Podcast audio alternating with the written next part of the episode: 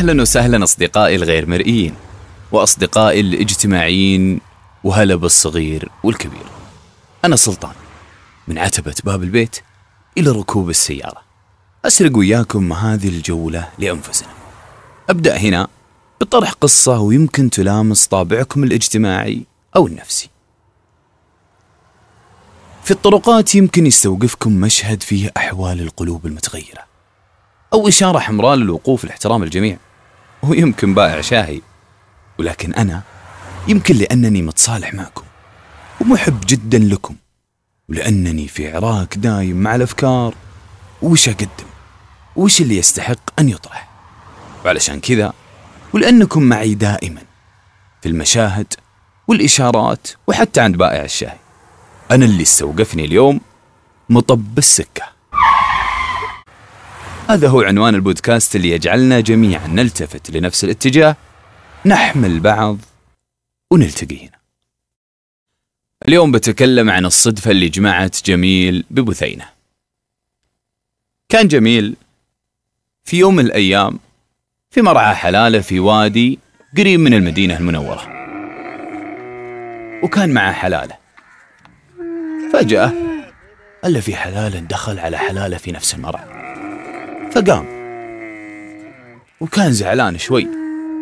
وبدأ يتكلم. ما يدري من راعي هالحلال. فجأة طلعت له هاك البنت اللي كانت تتكلم بنفس كلامه. وترد على كل كلمة كان يقولها. تفاجأ بقوة شخصية هالبنت. فهددها إنه بيضربها لو ما تطلع حلالها من هالوادي. فكانت هي تهدده. يقول انتبهت لو هي تاخذ العصا وتتكلم بقوة وحدة معي. فقرب منها. يوم قرب منها إلا هاك البنت اللي ملامح بدوية كانت جميلة جدا. أخذت تنظره وكان معجب في قوة شخصيتها ووقفتها. فسألها قال عذرا من أنت؟ أنت من؟ قالت أنا بثينة. فعرفها. طبعا عرفها يوم قالت بثينة بنت ربيعة. لأنهم كانوا يتلاقون في نفس النسب. أخذ حلاله جميل ورجع.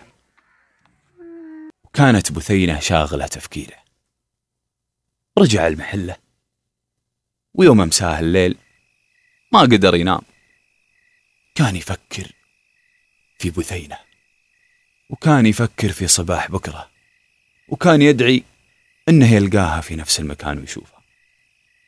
طبعا كتب قصيدة كانت من أبياتها اللي يقول وأول ما قاد المودة بيننا بوادي بغيض يا بثينا سباب. وقلنا لها قولا فجاءت بمثله لكل كلام يا بثين جواب. طبعا جاء اليوم الثاني ولقى بثينة وكان يتكلم معها ويتحدث معها كل ما شافها وكل ما قابلها. ولكن اللي كان يأثر عليه إنها كانت بدوية وكثيرة الترحال مع أهلها. ودايم اللي يحب إذا رحل محبوبة أو رحلت محبوبته يبدأ الشوق يطغى ويكثر ويبدأ الخيال يزيد. طبعا كان لقائهم كله لقاء عفيف وجميل جدا ومحبة عفيفة. ويثبتها قوله اللي كان يقول فيه وإني لأرضى من بثينة بالذي لو أبصره الواشي لقرت بلابله. يقول أنا في لقائي معها لو يشوفنا الواشي والحاسد ما قدر ينقل عنا صورة سيئة. فبدأت المحبة وبدأ العشق وبدأ كل يوم عن يوم تزيد المحبة ويزيد الغلا. ولكن كطابع كل حب والعرف المعروف عند العرب أنك إذا انتشر من قصائد غزل في بنت لازم يزوجونها غيرك. ليه؟ علشان يكذبون اللي قيل عنكم. ويكذبون العلاقة اللي بينكم. لأن قصيد جميل انتشر في المدينة وبدأ ينتشر وبدأ يكتب الأبيات الجميلة والرهيبة اللي من ضمنها يقول وإني لأنظر بالوجود بأسره لأرى الوجوه فلا أرى إياك. قالوا ويخلق أربعين مشابه من أربعينك. لا أريد سواك. فبدأ يتناقلون القصيد. وصل الخبر أن جميل يحب بثينة. فجاء أبو بثينة وتكلم مع جميل. قال إني لو أسمع من قصائد أني لا أشكيك لوالي المدينة. وبالفعل شكاه وهدده والي المدينة أنه يقطع لسانه لو قد كتب فيها أبيات وبدأ يتغزل في بثينة طبعا بثينة كانت تحبه ولكن الحب كان عذري جدا وكان عفيف. ابتعد جميل ويقال إنه راح إلى جنوب الجزيرة العربية. وبدأ المحبة والغلا يزيد. وطبعا الحب إذا ابتعد الشخص عن حبيبه أو محبوبه تراه يزيد وهذه طبيعة كل إنسان. إذا حرم من الشيء زاد تولع وتعلق فيه. طبعا وصل الجميل خبر إن بثينة عقد قرانها وإنهم زوجوها من غيره. فبدت هنا قصة المعاناة مع جميل. بدأ يكتم من القصيد ويعاني فوق إنهم أبعدوه من الديرة اللي هو فيها إلى إنهم زوجوها غيره. فجاء في يوم من الأيام وهو مهاجر أو مبعد من ديرته كان جالس بين أصحاب كانوا معه ويقال إنهم كانوا في اليمن وكانوا سامرين ويطالع في السماء. وكان يقول في نفسه معقولة؟ أم بثينة الحين تطالع نفس هذه السماء؟ طبعا المحب. يبدأ دايم يتخيل خيالات غريبة وأي شيء يصير له يقرنه في الشخص اللي يحبه. فشافه جميل بدأ يشد انظره للسماء وابطى وطول. قالوا يا جميل ما بالك أطلت النظر للسماء؟ إيش فيك؟ فقال أقلب طرفي في السماء لعله يوافق طرفي طرفها. حين تنظر. الله. فبدأ يسولف معهم عن علاقته في بثينة. وكان يتكلم عن لقائه فيها اللي كان كل يوم عن يوم. فكانوا يسألونه وش كان يدور بينكم؟ فقال والله إنه الحب العذري والعفيف. قالوا كيف؟ وانت كنت تلقاها وتقابلها. فقال والله إني ما لمستها قط. يعني في كل لقاءاتنا ما قد لمستها. إلا مرة كاد قلبي أن يقف فوضعت يدها على قلبي كي يسكن مكانه.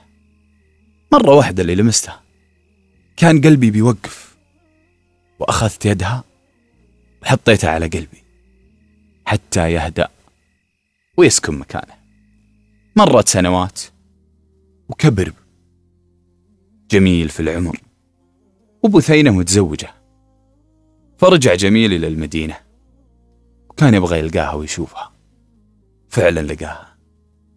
كان يفكر إنها كبرت مثله. وتغيرت ملامحه. لكن تفاجأ إنها بنفس زينها. وإنها مثل ما قال تجدد زينها. ولا مثل ما يقولون عندنا. فيوم لقاها طبعا كان عمره مقارب لعمرها قال له بيت يقول قريبان مرباعنا واحد. فكيف كبرت؟ ولم تكبري. أنا كيف أكبر؟ وأنت ما كبرتي. وطبعا يمكن من ظروف السفر وظروف المحبة وظروف المعاناة هي اللي كبرته في العمر. المهم قابلها وكان معها جارية وسولف وأخذ وعطى معها. كان يقول لها أني بسافر إلى مصر وإن هذا لقاءنا الأخير واللقاء اللي يجمعني فيك يا بثينة وإن أهم ما علي هي صحتك وسعادتك الدائمة. طبعا كان لازم أنه يسافر لأن والي المدينة هدده مرة ثانية بقطع لسانه وكان التهديد هادي شوي لكن مثل ما يقولون كان كفاية شر. المهم أنه تخاطب مع بثينة في آخر خطاب وآخر لقاء وودعها وسافر إلى مصر ومرت سنوات وجاء على جميل تعب أو مرض وكان قوي جدا. وهو في معاناته كانوا يقولون يا جميل وش تحتاج؟ وش نجيب لك؟ تبغى الطبيب الفلاني ولا العلاج الفلاني؟ فكان يقول أبغى بثينة أبي أشوفها الشوفة الأخيرة اللي قبل أموت. لكن الظروف ما كانت تسمح والحياة ما كانت تسمح ولا كانت بهالسهولة. المهم أنه سأل اللي عنده. قال طيب ودي بشيء. قالوا وش يا جميل؟ قال في كلام أبي أقوله. أبيه يوصل بثينة فقال واحد من الأشخاص اللي عنده أنا اللي أوصله. وش بغيت يا جميل؟ فقال روح البثينة. أنا في آخر لحظاتي. ومن الواضح أن هذا هو تعب الموت. فإذا مت روح البثينة وقل لها. يقول جميل ألا ليت ريعان الشباب جديد. ودهرا تولى يا بثين يعود. بعد ما أموت انقل هالبيت وقله البثينة وبالفعل توفى جميل. بعد ما توفى راح الشخص إلى المدينة.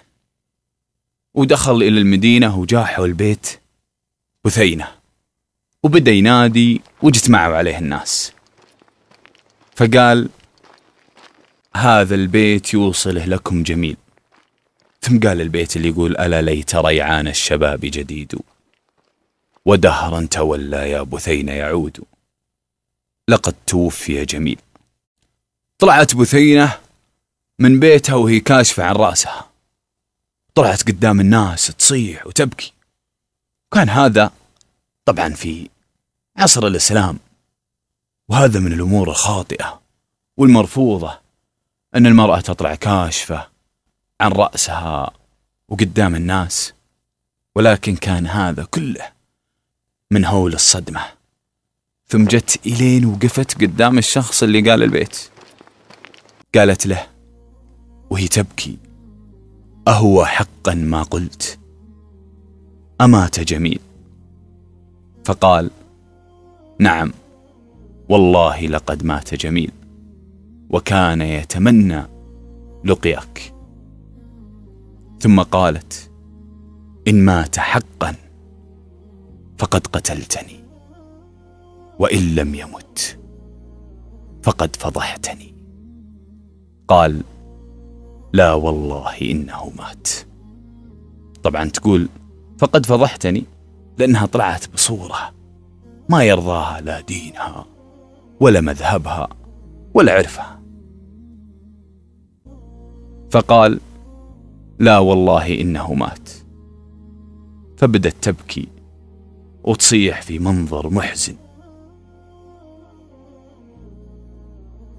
ويقال إن بثينة كتبت قصيدة جميلة ولكن اختلف فيها الرواه وفي صحتها. ويقال إنها ماتت بعد موته بأيام وانتهت قصة الحب ما بين جميل وبثينة.